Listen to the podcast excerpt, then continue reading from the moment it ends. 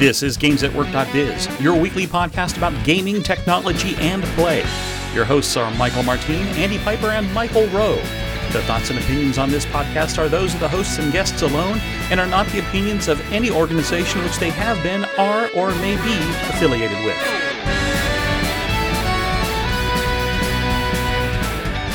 This is episode 445 Paper Thin Transparency.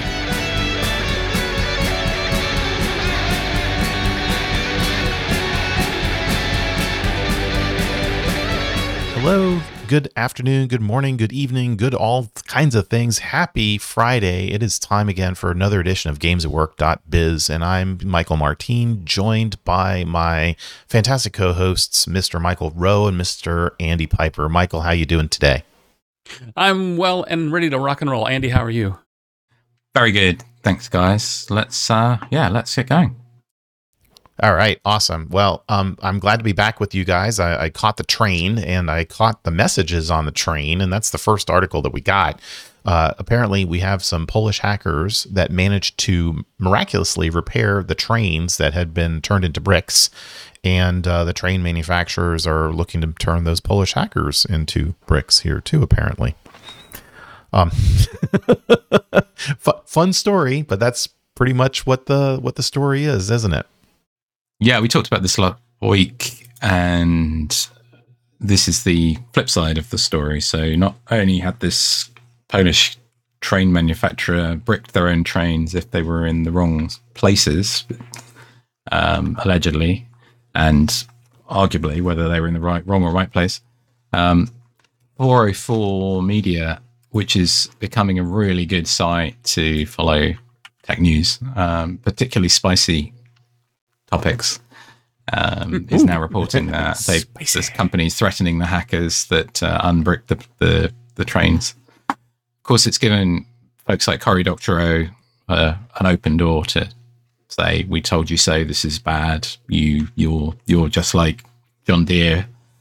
Uh, right to repair, etc." Very cool. Well, not really cool, but it's a, a, an emerging, evolving story. And as we've been talking for years now about uh, embedded devices and a whole lot more, um, you know, if if it's a license, you don't own it, and how that is playing out in the real world is this is just one example of trains that hit a particular mileage uh, number or they are in a location for repairs and things don't quite work out the way you want them to.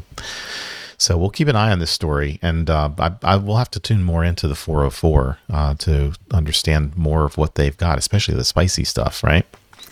Um, moving along, uh, we have a couple of interesting articles uh, dealing with uh, wood and wood related products. Um, this first one here is one that all of us saw one way or another about transparent wood. Uh, I wanted to do a Norwegian wood thing, but it's not. It's a German wood thing. It's at least it started there by a botanist named Siegfried Fink, uh, who Siegfried. wanted to create wanted to create transparent uh, wood to be able to see what was in it. And it has some remarkable properties now, doesn't it, when you go through this process? Yeah, I mean, it's really cool. It's basically bleaching the wood and then taking out the um, various things to remove the pigment from from the wood, and you end up with this material which turns out to be a really good insulator.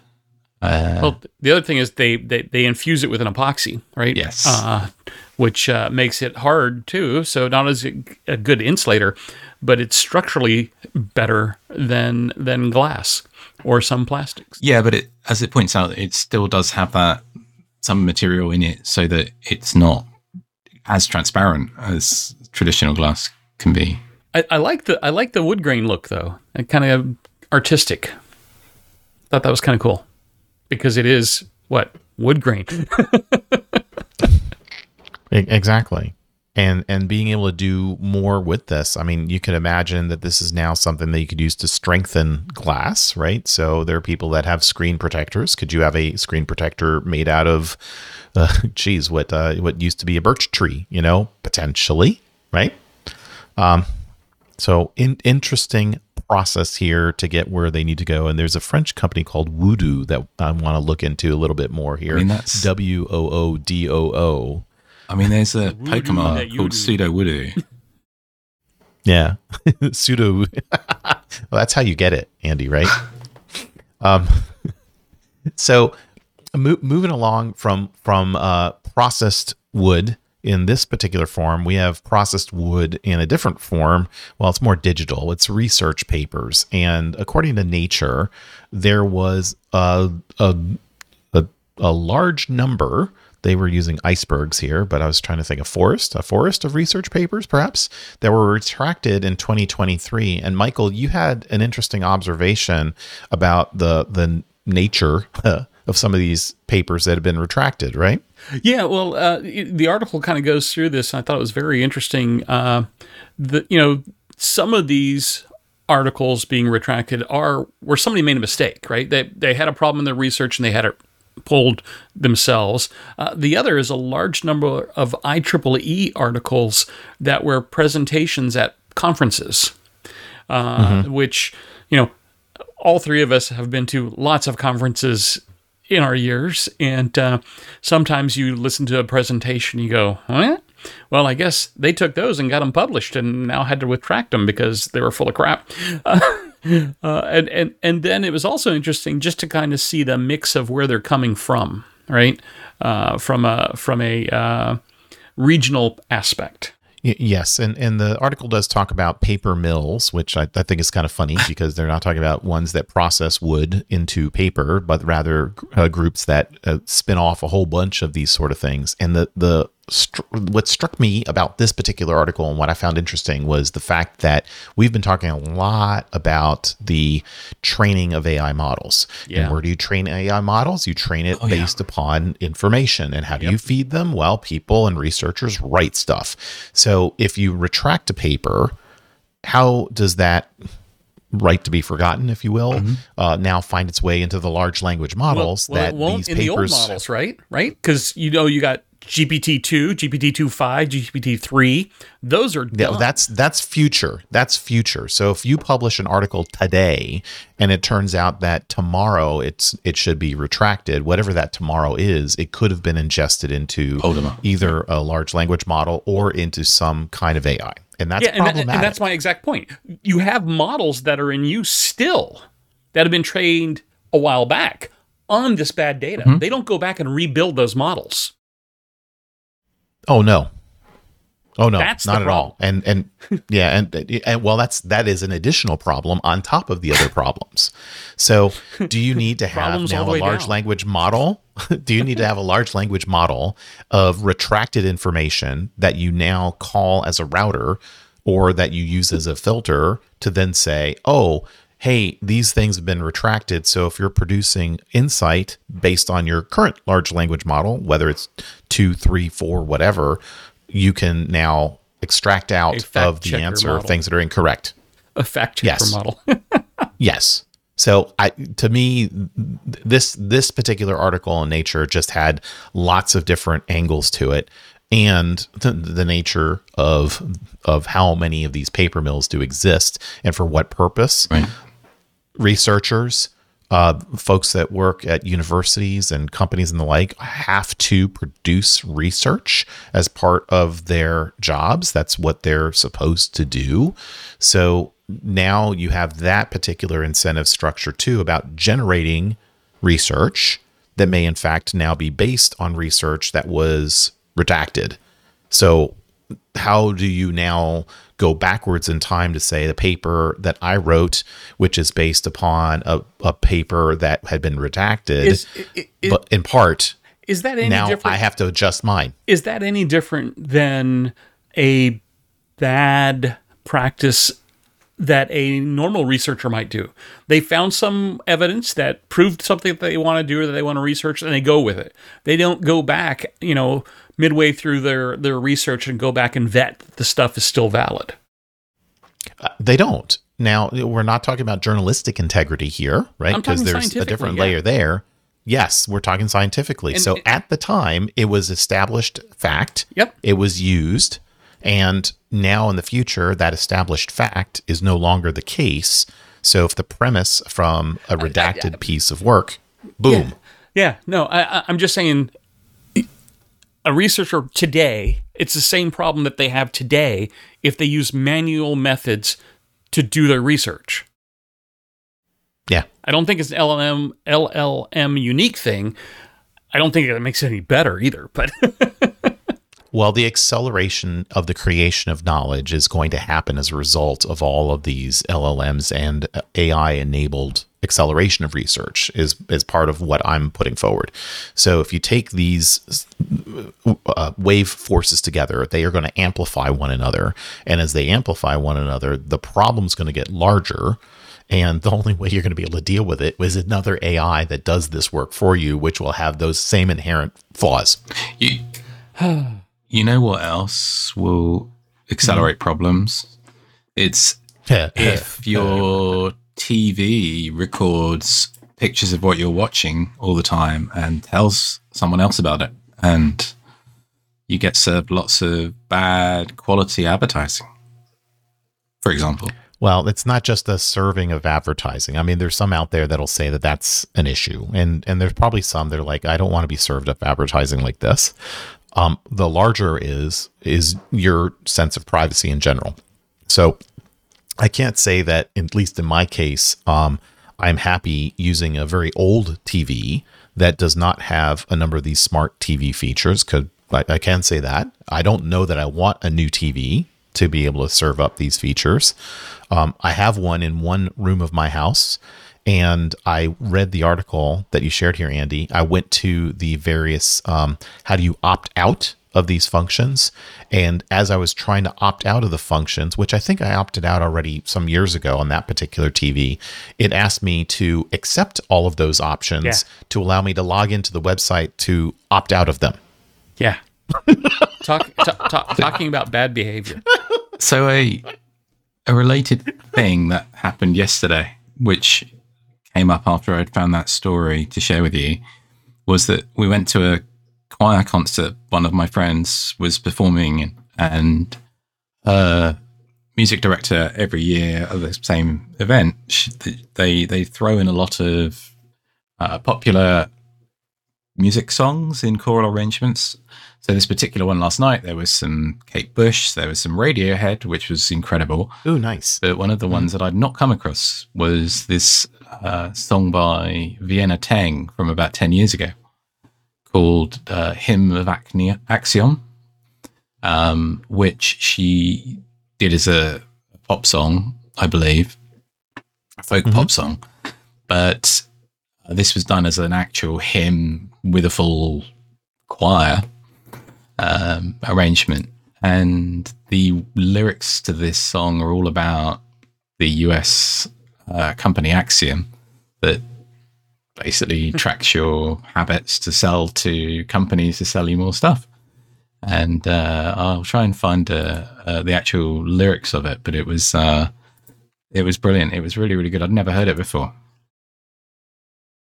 Oh yeah, d- do I will have to include that in the show notes for sure. Yeah, But but you know this is this is all part of. I don't even want this. I don't even want a new TV because I'm worried that I'm gonna have to go Right. through all this stuff. there's a great Right. line in this um at the very end of this song which goes um we'll build you an endlessly upward world embrace you for all your worth uh, worth is that wrong isn't that what you want amen Of course it is. That's what you want. I don't want to have to open up a TV and do a batteryectomy or or a microphone-ectomy on it. You know. There's a Don't want it. benefit to having a Pi-hole. You can you can capture all those t- telemetry sites and just have them go to nothing.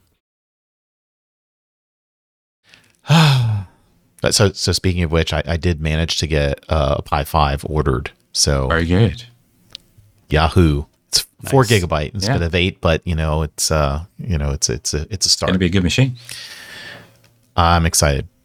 Um, so we've got we've got some some AI, uh, VR, AR kind of stuff going on here too, and and one exciting little bit is the notion that Second Life is coming to a phone near you. Well, we've heard this through the year. They've been talking about this for a while, but this is now actually Yes. showing the alpha.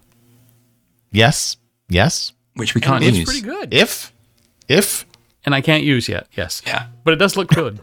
because who knew they got a premium plan? Yeah, do do do you have a premium plus plan? Do not. Michael. Nope. I do not either. Nope. Okay, so three of us are. I'm not going to opt in just here. for the sake of trying the alpha, but I am Having very on my curious. It does look very nice. Yeah, it, it it does. And you know, if you had a headset that could do this, that might even be better than the phone experience. I would say Possibly. because Soon. holding your phone, little bit of small thing. Yeah. Okay, we've had that uh, that argument before. Um, moving along, uh, talking about headsets. Uh, Xbox Cloud gaming is now available, according to this article from The Verge, on Meta Quest VR headsets. Is that available? it, Oh, it looks like it's on all of them, isn't Yes, it? Two, three, or Pro. It's not just right? on the three. I was talking to somebody yesterday, and they said, "Oh, it's on the three. and I said, "No, it's on the two as well." I'm. This is. I absolutely want to try this. I haven't done it yet because I. This story only came out a couple of days ago. Uh, it should be a really nice way. Could be a really nice way of experiencing games. Very it's limited to the You'll, you'll games that are to available report in back once you play with Xbox it. Cloud. Yeah, Yeah, I'm I'm I'm still not on the Xbox platform myself, but I'm I'm giving it a little bit of thought here and there. So what does this mean? too many things to spend money on, Ah. right? Too many things to spend money Mhm. on is what it boils down to. Um, if we turn our thoughts now a little bit to kind of sort of a, a, a VR AR story that is from the company called BitHuman. Um, they are advertising AI agents for enterprises, and I don't remember if we've talked about them before. I didn't search through our archives to see They- if this s- company. They sound familiar. I, I know They- we've they talked do. about companies trying to do things like this for some time, all the way back to, uh, you know, oh god, it wasn't my virtual model, but they were using the my virtual model graphics for their chat avatars, uh, and Mm-hmm. so this is just an AI backed version of a chat avatar using uh, high res humanistic graphics, right? I, that's that's my sense. And when I took a look at their website, um, they don't tell you an awful lot. They've got three different kinds of offerings, but the article from VentureBeat that I found really intriguing had a line in it that says, uh, "Neo." uh, Which is one of their offerings, a versatile service AI adapts to a company's ethos. So part of me was thinking, okay, now we're back to large language models and we're back to training could you might you be able to describe your company's core values uh, priorities clients etc and have an agent like this ingest it and then be able to reflect who and what you are in terms of such an avatar. I, I was, I was listening to a really good analysis on venture funding pouring into all these AI companies that are all thin veneers in front of ChatGPT, right? and how uh, Sam Altman uh, and the ChatGPT team have decided to open up a store, right, within in their environment, which will kind of kill many of those startups because you won't have to do all this work through venture funding to get startup money just because you've skinned ChatGPT. And what I worry about with things like this, it worries a strong word, uh, but how many times have you been on hold with an AI based chat system yelling, operator, real human, because you want to escalate an issue? Uh, all the time, doing because I know that they're trained. An AI, an AI avatar who looks kind of like a real human, and and hope that you just yell at it for a while, and it'll go, "I'm sorry, I don't understand." people people do what they're trained to do and if we learn from experience that you um, get agitated because there's a sentiment analysis filter uh, and that you use keywords like operator human representative naturally that's what's going to happen right until it doesn't anymore and then we'll be trained in a different way won't we I kind of like your hymn there, Andy. I recently joined a network, and the onboarding for that was delivered through one of these agents that is embedded in the page, and it's kind of like the uncanny valley face talking to you. And it was really off putting. So I'm just wondering, as we were talking about this, about how lifelike these agents are and how well this this might work for this particular company. I find it interesting. A lot of them are, I think, increasingly I see things pivoting to enterprise um, in that space as well, presumably in an effort to, you know, suck up the big bucks early uh, rather than relying on want it free. microtransaction transactions to put to prime the pump. It's a who, what, wow Mm. in the end, right? So something like this, if it's done right and well, could get you past the uncanny valley, or at least if you're interacting with a dinosaur, you kind of know it's not a human, right? So okay, but it could be a real dinosaur. It could be a real predator, for example. yeah, it may not be human, but it could be real. Yeah, it probably Could it is- be an E it's pro- predator? Probably not human if it's predator. Uh, we've got two more quick hits to do before we run out of time, and I think both of them are intriguing stories to talk about.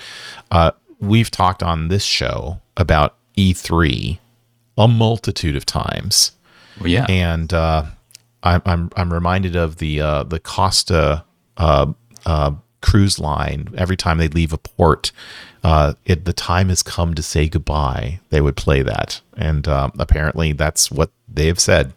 Thanks for the memories. Thanks for the fish. Time to say goodbye. Bummer, but not a surprise. Yep. And and they didn't go the route of uh, having a virtual experience and have people just show up and you know yeah, but show up with their avatars. we should be a bit more respectful here. I think when we started the show, E3 and CES were huge sources Huge. of news for the show and uh, excitement. So, uh, yeah, it's you know it's interesting that this making has fun happened of them. at the same time as the pandemic and you know in person conferences increasingly going away. But Well, they, they they realized they didn't need it because they didn't have it during the pandemic. They could do a bunch of stuff online. The manufacturers and the game studios are going direct to their customers. Mm. I I would say it allows the product life cycle to be at the control of the Yes. manufacturer the company, right? Nintendo doesn't have to plan around when E3 is to make their major announcements. They can say, okay, we're going to make sure that we have an announcement in November to get excitement for this particular thing for the holiday cycle or whatever. Um, so, so uh, Andy, uh, point well taken. I wasn't meaning to to make light of something like this ending because it's it is actually kind of sad. This is what brings lots of people together. You know, Michael's missing his CES crud. I'm Well- sure because he you know hasn't had that for I'm, years. I'm thinking about this more broadly. It's a it's a marketing opportunity for us. It, it, our show Ooh, brings together games at work. and distills Conference. all of the exciting stuff from across the whole internet all year round. So what I'm saying Ooh. is, if like people mini listen to our show every week. yeah, Wow. So so if you basically what we're saying, Andy, is if you listen to games at work.biz, you don't need E3 on a regular You basis. never have needed E3. You're getting the benefit. Yeah. Yeah. I think what we're really saying is if you used to spend millions of dollars to put up a pavilion at E3, Yeah. you could send one tenth of that to us on a yearly basis, and we will present information about all the cool stuff that you and your competitors are. Yeah. Wow. Or you could sit back and we'll do it for free. Oops, wait, did I say that out loud? No, I can edit that out. Oh, good. Good. So, so the last thing that we do not want to edit out is a Mashable article. Uh, we we love our space stuff and space tech here on our space show. Um, we've we've got a like a flying ro- rover hover bot that is going to land on Titan. Apparently, Yeah. Uh, the the spacecraft's called the Dragonfly. Doesn't that sound cool? Eight hundred Yeah, million miles this. away. Yeah, I've been following Yeah. this for a few years now uh, through the Planetary Society. Really excited about this. And if you remember Ingenuity, right? Yeah, It's still there. the little mo- mosquito-sized one flying around mosquito haha Right. uh, flying around on mars uh, and what what i found really interesting is um, the atmospheric conditions that allow you on mars you had this little tiny one that rotors are going crazy just to do small trips and the thickness of the atmosphere on titan is so thick that you got this one that's 800 pounds Yeah. or more that's just do do do do do do you know now, how a thousand they- pounds, excuse me. have they prototyped something that large as a quadcopter on Earth? Uh, Can they even do that? Yeah. It, it, there's a video attached to the article actually that shows a The demonstration of it. Dune drone. Yeah.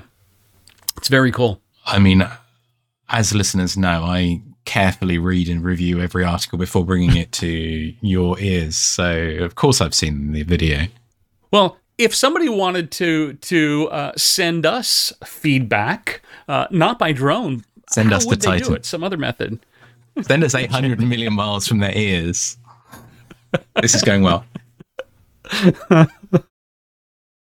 Yeah. Well, we're we're on we're on the Fediverse. You can reach us on Mastodon. You can drop us a link. You can comment on our shows on gamesatwork.biz, our home on the internets and interwebs for a number of years. And we encourage that. As we're closing down this year, this is your opportunity to get your best insights, show notes, ideas, and stories that you're seeing to us. So we would love to have that. We'd love to close the year out on a strong note. So get on it, people. Do it. See and ya. until next time, we'll see, See ya. Bye. You've been listening to GamesAtWork.biz, the podcast about gaming technology and play. We are part of the Blueberry Podcasting Network, and would like to thank the band Random Encounters for their song Big Blue. You can follow us on Twitter at GamesAtWork underscore biz or at our website at GamesAtWork.biz.